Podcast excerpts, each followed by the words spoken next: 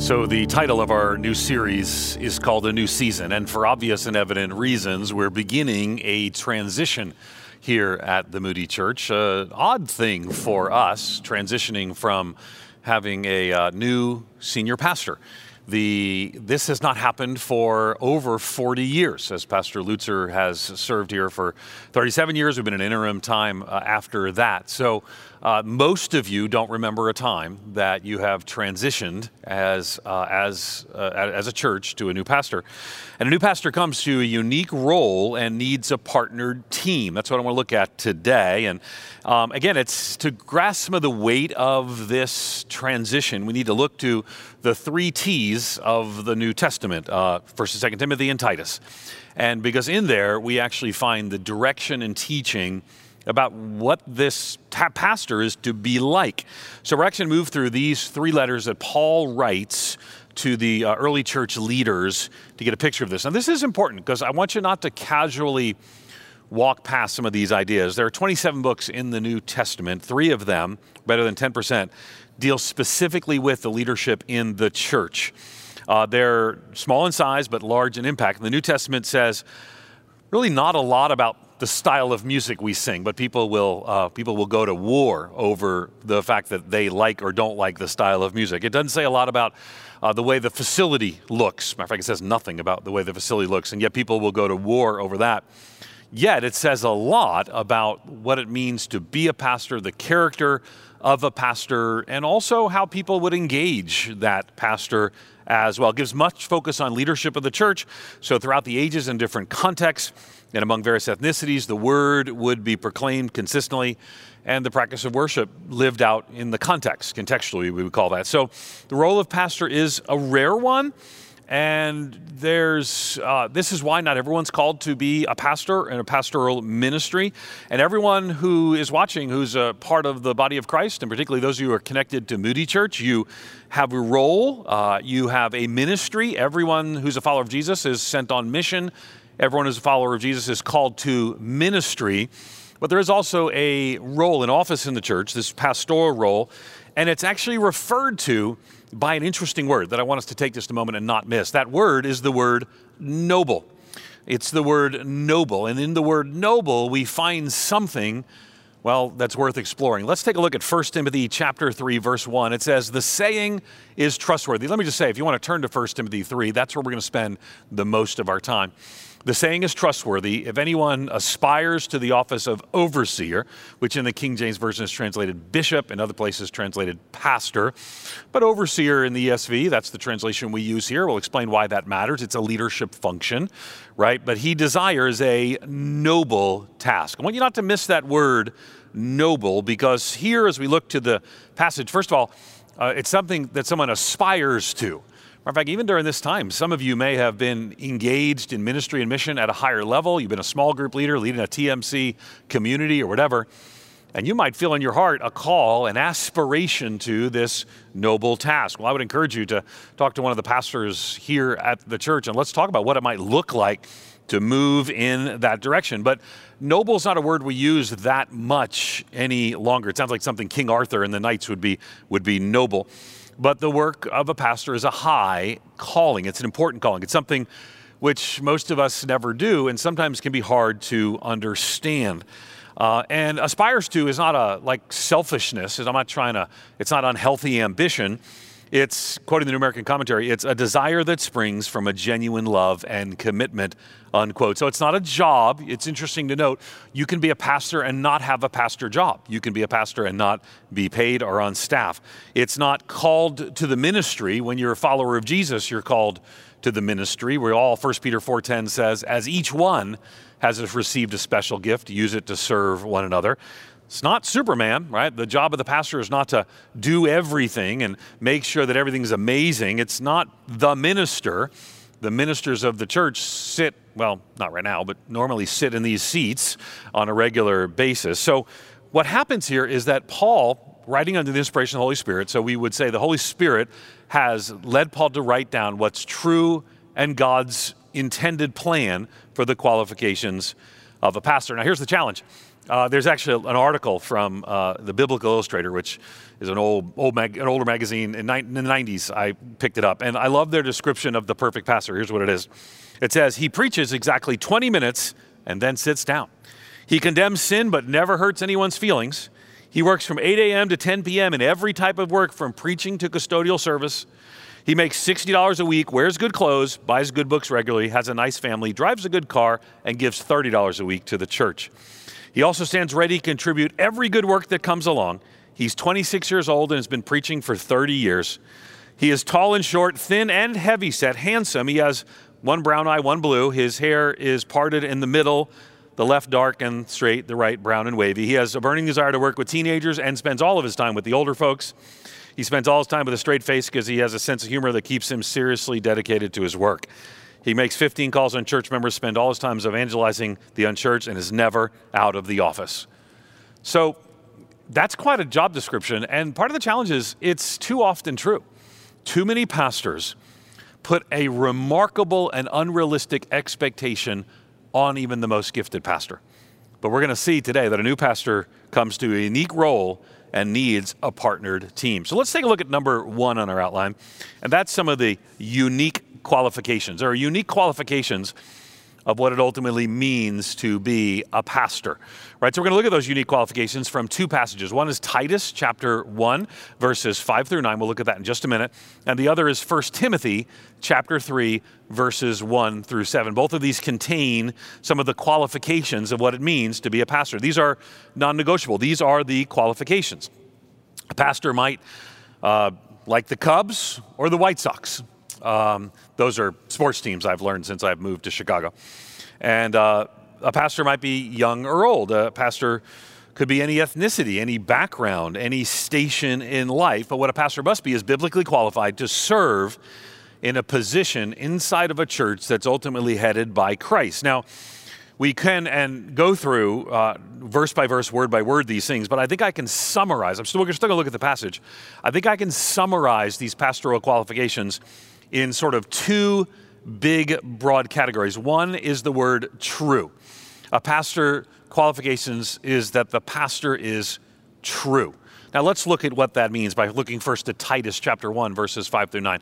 It says, This is why I left you in Crete. Crete's an island in the middle of the Mediterranean, so that you might put what remained into order and appoint elders in every town. Now, I'm going to get back to this in just a minute because the fact that the pastor is to put into order is a leadership question, right?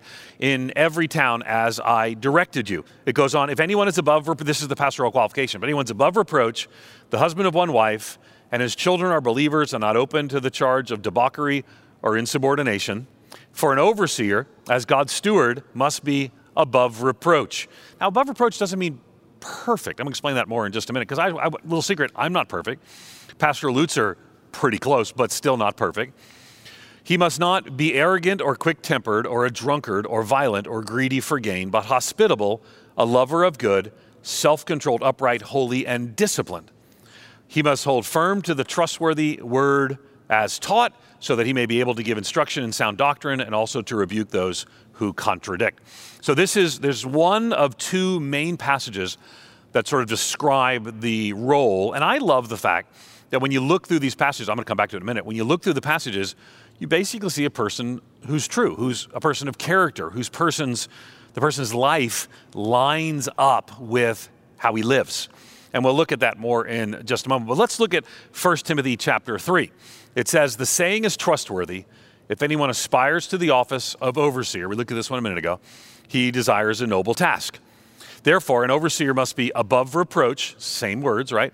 The husband of one wife, sober minded, self controlled, respectable, hospitable, able to teach. Now, I want you not to miss these things because the vast majority of the things listed here are actually not the words able to teach, okay? Able to teach. Here's what I found in evangelicalism if you're a good communicator, um, that's sometimes the only thing that matters, and that's not the way God intends it to be. Your character as a pastor is actually far more important than your communication, at least if you weight the number of mentions in Scripture. so, the true integrity, right? Husband of one wife, sober minded, self control, respectable, hospitable, able to teach, not a drunkard, not violent but gentle, not quarrelsome, not a lover of money. He must manage his own household well. Now, this is important because this is mentioned more than once. We'll come back to this. With dignity, keeping his children submissive. What does that mean? We're going to come back to it. For if someone does not know how to manage his own household, how will he take care of God's church? He must not be a recent convert, or he may become puffed up with conceit and fall into the condemnation of the devil, right? Needs some time to grow in the integrity and character, the true nature of a follower of Jesus. Moreover, he must be well thought of by outsiders, so he may not fall into disgrace and into the snare of the devil. Now, when you look at the passage here, you see a recurring theme that has to do with the character of the person. Um, a, remember, a new pastor comes to a unique role, needs a partner team.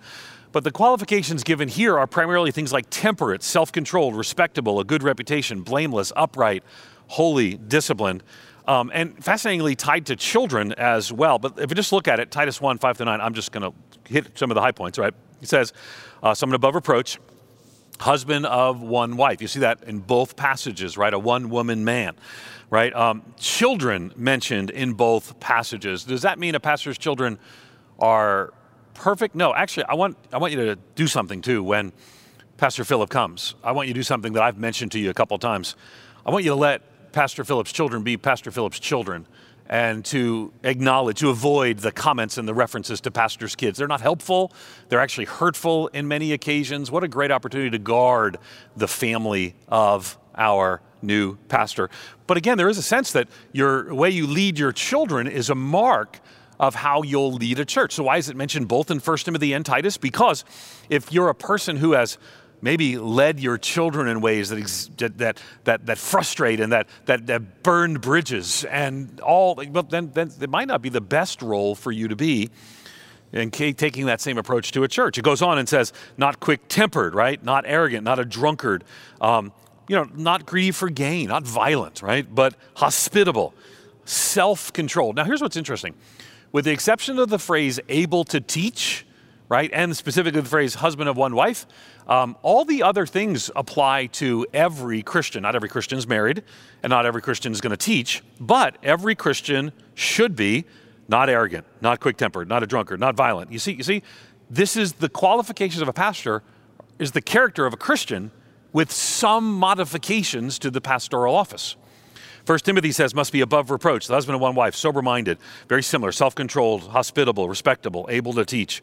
Goes on and on here. Must manage his own household well. Now I want you to see this. So these descriptions have to do with a person who has a true and right character.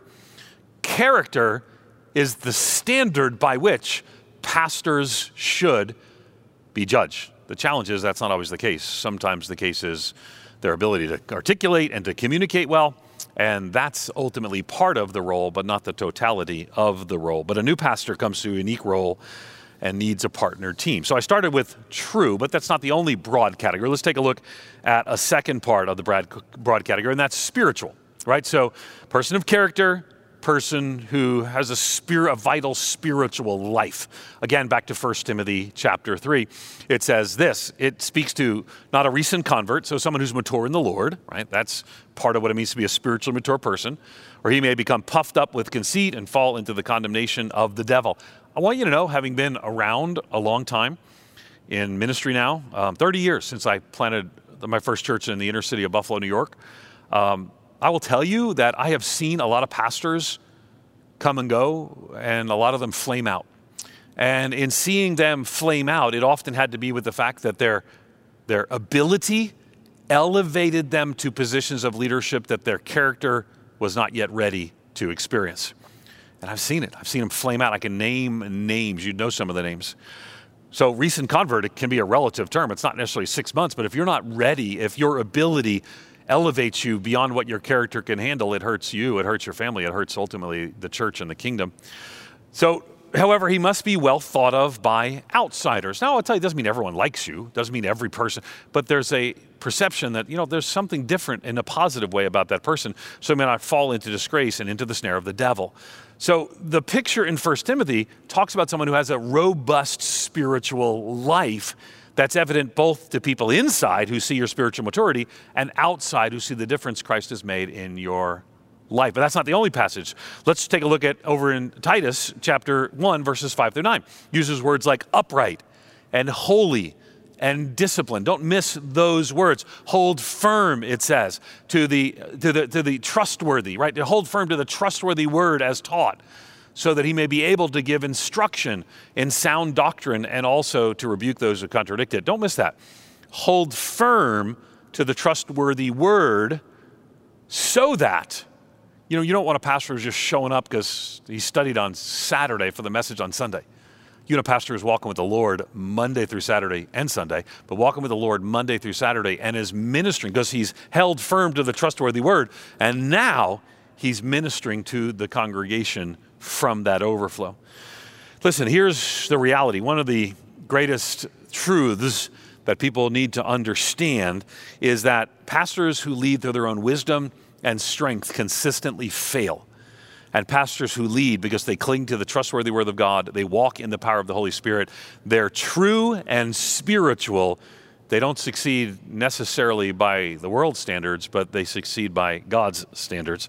So, again, these are characteristics that have to be cultivated, right? And that's one of the reasons that the Pastor Search Committee walked and worked through this process for so long, why the elders walked and worked through this process so long focusing on questions and hearing affirmed and affirmed again Philip's character, hearing again and again his love for the Word of God and desire to share that Word. So a new pastor is coming, and it's a unique role, and he needs a, a partnered team. So, unique role, but that's just number one. Number two is unique responsibilities. So, there's unique qualifications that come into this unique role, and there are unique responsibilities that we want to make sure we get a hold of. And we're going to look at 1 Timothy again to look at those responsibilities. Beginning at 1 Timothy, it explains this, and it tells us I, to teach the scriptures is first and foremost. Sorry, I jumped ahead of the PowerPoint. Forgive me, folks. Uh, first is to teach the scriptures, and that responsibility flows out. It says, I charge you in the presence of God. This is in 2 Timothy chapter 4. Uh, of, and of Jesus Christ, Christ Jesus, who is the judge of the living and the dead, and by his appearing in his kingdom, preach the word. Preach the word. Be ready. Now that means all the time. That sometimes it's hard to preach the word, right? Preach the word, be ready in season and out of season, reprove, rebuke, and exhort with complete patience and teaching. So we get a picture that the teaching of God's word, Paul, under the inspiration of the Holy Spirit, is telling Timothy, is really central to what you do. I charge you. Actually, there's a bunch of um, bunch of directives in this passage, right? Because it starts pretty strong it's almost, uh, one commentator said, it's almost like a military like description. I charge you in the presence of God and Christ Jesus, who's the judge living the dead, by his appearing in his kingdom, preach, be ready, reprove, rebuke, and exhort. Now, I got to tell you, that's not always easy because there are things that you will come across as you preach through books of the Bible or as there are seasons when you address specific themes or talk doctrines or topics as a church that people don't always like. Philip is going to say some things that need to be said that not everyone's going to like, and that's hard sometimes, but that's part of a pastor's job. Listen again to Titus 1 9, which is kind of similar. It says, He must hold firm to the trustworthy word as taught. And when you hold firm to the trustworthy word as taught, there are some things you need to say to a congregation that is sometimes difficult for the congregation to hear. And that is the role of the pastor. You say, Ed, I just like it when the pastor comes and has funny stories and makes me think about Bible things I didn't know, or I learned more obscure knowledge about the Amalekites and the Jebusites and the mosquito bites. And I want you to know, I get that. But at the end of the day, a pastor's call is to hold firm to the trustworthy word is taught, to give instruction in sound doctrine, and also to rebuke those who contradict it. So when we bring a message up and we're in James chapter 2 that deals with favoritism and somebody talks about race and you're offended by it, then you have to say, How am I going to respond to it? Or somebody talks about how we treat women in one way or men in a different way that's not in the Word of God. Or somebody talks about the immorality of something that we have done or we love. Or someone challenges our viewing habits on television, whatever it may be. When it's from the Word of God, and it's brought forward. That's the role of a pastor. And one of the challenges is it's sometimes difficult. Now, some people really love that. Some people love, oh, man, the pastor really stepped on my toes today. And it's interesting because there's a whole lot of people who love that but don't actually do anything with it. What I want is the folks who say, I want that because I need that, and I'm going to change that because it's right. The Word of God has spoken through the pastor to me. So Titus kind of speaks to that role. He must hold firm so he can give instruction. So pray for Pastor Philip to be rooted in God's word so he can teach God's word. And then pray for Moody Church that we might receive God's word humbly implanted.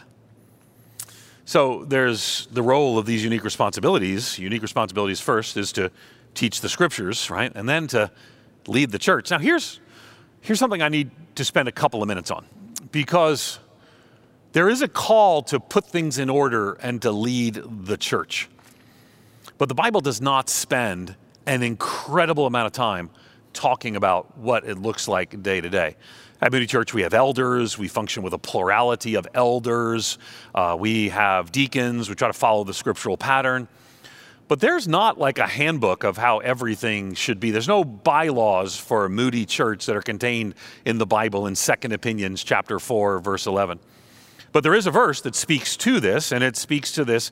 And Titus, again, we're back to Titus, same passage, but this is why I left you in Crete, so that you might put what remained into order and appoint elders in every town as I directed you. So the calling is to lead the church is to put things in order, right? And we see that on more than one occasion, but not with a great level of details. And I wonder if the reason for that is is that 2000 years ago leading the church felt very different than it does today. Let me let me explain. I can guarantee you that 2000 years ago the pastor of the First Church of Jerusalem did not turn to the executive pastor and say, hey, the tiles are falling off of the ceiling and the city is requiring us to replace them. What's our plan for that? Now, if those who've been around for a little bit, you know what I'm talking about. Those moving, those moving uh, uh, scaffoldings. Thank you, thank you, Bill Birch. You just shouted out scaffolding. Uh, it's good to have someone shout back from the congregation. A little amens would be helpful too. Thank you. Um, but you know, all of a sudden, you got to deal with city ordinances, um, human resources. You got to deal with budgets. Can I tell you, First Church of Jerusalem did not do. Yeah, people say, well, there were 3,000 and 5,000. Yeah, and they went to home churches. And there were small groups, and then they went to the temple. And so the level of complexity to lead a church today is part of why this is a challenge. Leadership is tricky and remarkably more difficult than probably what we saw organizationally in the New Testament. So let me say at Moody Church, historically, you've had a lot of great preachers, a lot of great leaders. Not all the great preachers were great leaders, and not all the great leaders were great preachers. And then you would build around that person structures that would enable things to grow and to succeed. See, again, so Titus is told to put things in order to lead the congregation forward, right? So now Pastor Philip's coming. His job is going to be in a, in a healthy church to continue to ask questions about what does it look like to put these things forward for a future vision. And I will tell you, there will be nuances to Pastor Philip's vision that's different than Pastor Lutzer's or Pastor Warren Wiersbe or Pastor Harry Ironsides. And that's part of the unique call that God has on each pastor. And that's part of the journey we have to take with that pastor because that pastor is called to lead the church. Now, again, let's come back to 1 Timothy chapter 3 and remember this passage again.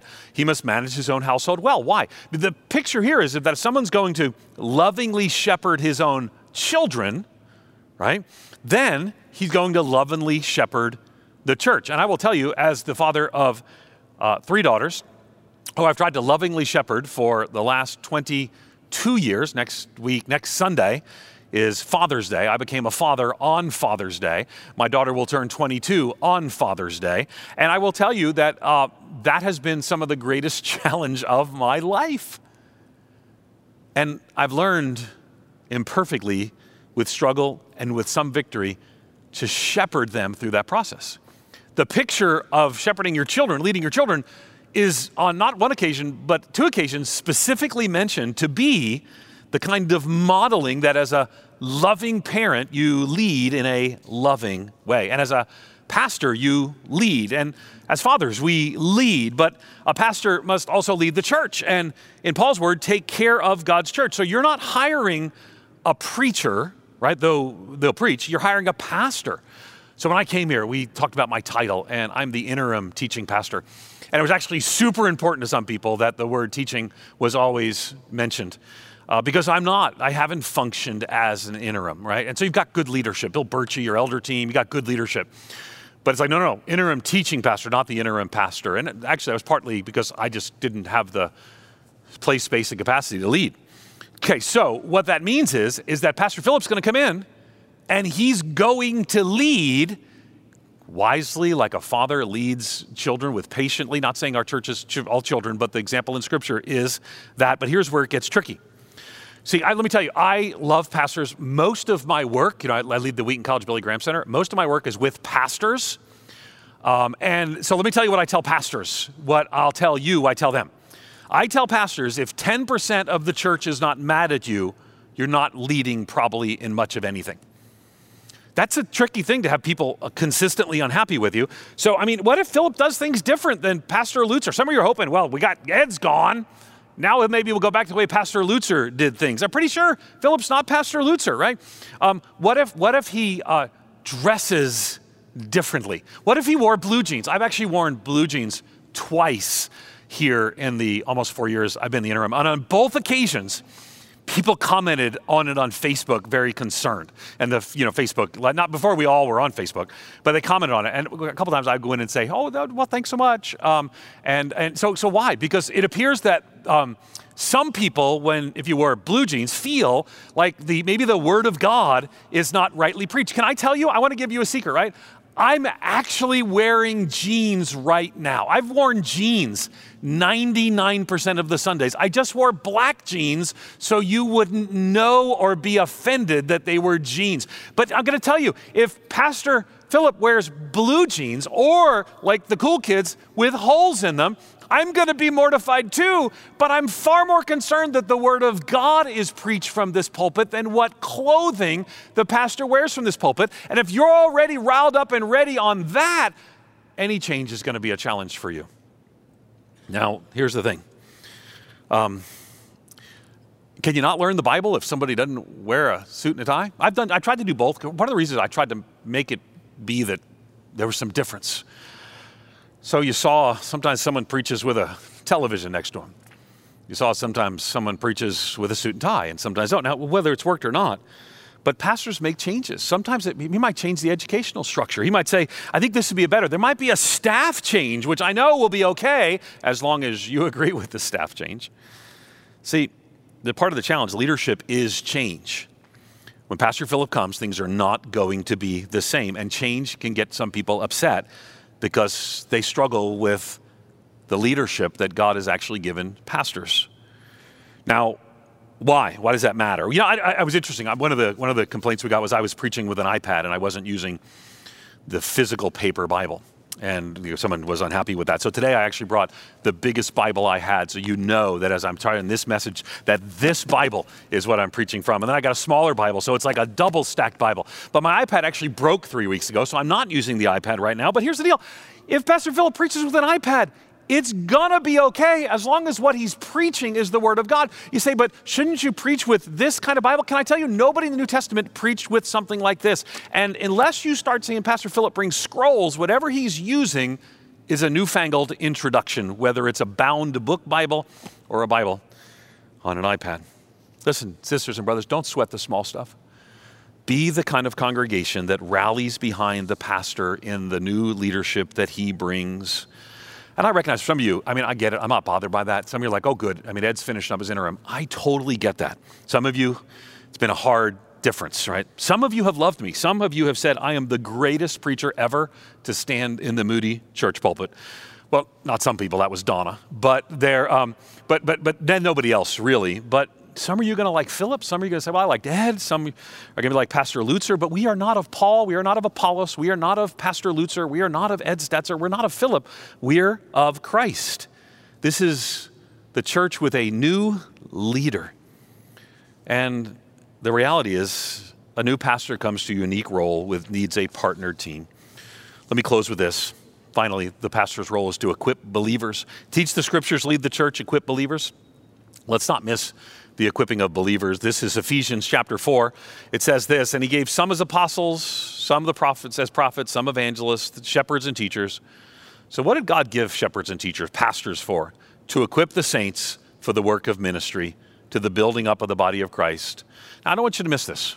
The call of God on your life, follower of Jesus, is to be the ministers of this church. The call of the new pastor, Philip, is to be the one who equips you as the minister. We're not getting a new minister, we've got thousands of ministers at Moody Church. We're getting a new pastor who's going to teach us, who's going to lead us, and who's going to equip us. I couldn't be more excited about Pastor Philip coming. I hope you have that reality as left as much as well. But let me say to you, if your hope is that Pastor Philip's going to come and you're going to measure success by how much you like what he does here, or if he visits you, or if he does a good job on the stage, and I can tell you, pastors can do those things and not be a faithful pastor according to God's job description. But instead, if you can say, Pastor, show us Christ.